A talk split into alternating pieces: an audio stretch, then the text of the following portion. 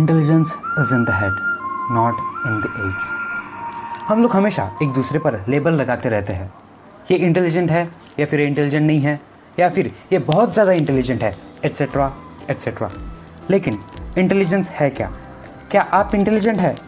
कौन से लोग इंटेलिजेंट होते हैं? क्या इंटेलिजेंट होना सही में गॉड गिफ्ट है? इन सारे सवालों के जवाब हम इस और आने वाले एपिसोड्स में जानने वाले हैं। लेकिन आज के इस एपिसोड में हम जानेंगे कि इंटेलिजेंस है क्या?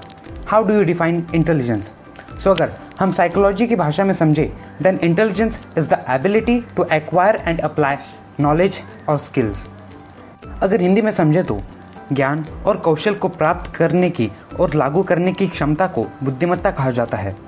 ये तो हो गई इंटेलिजेंस की एक सिर्फ़ डेफिनेशन लेकिन कुछ साइकोलॉजिस्ट का मानना था कि intelligence should be defined in more practical terms for example ऐसे कौन से बिहेवियर्स है कि जिसे अगर हम ज़िंदगी में अपना लें तो हम आगे बढ़ सकते हैं?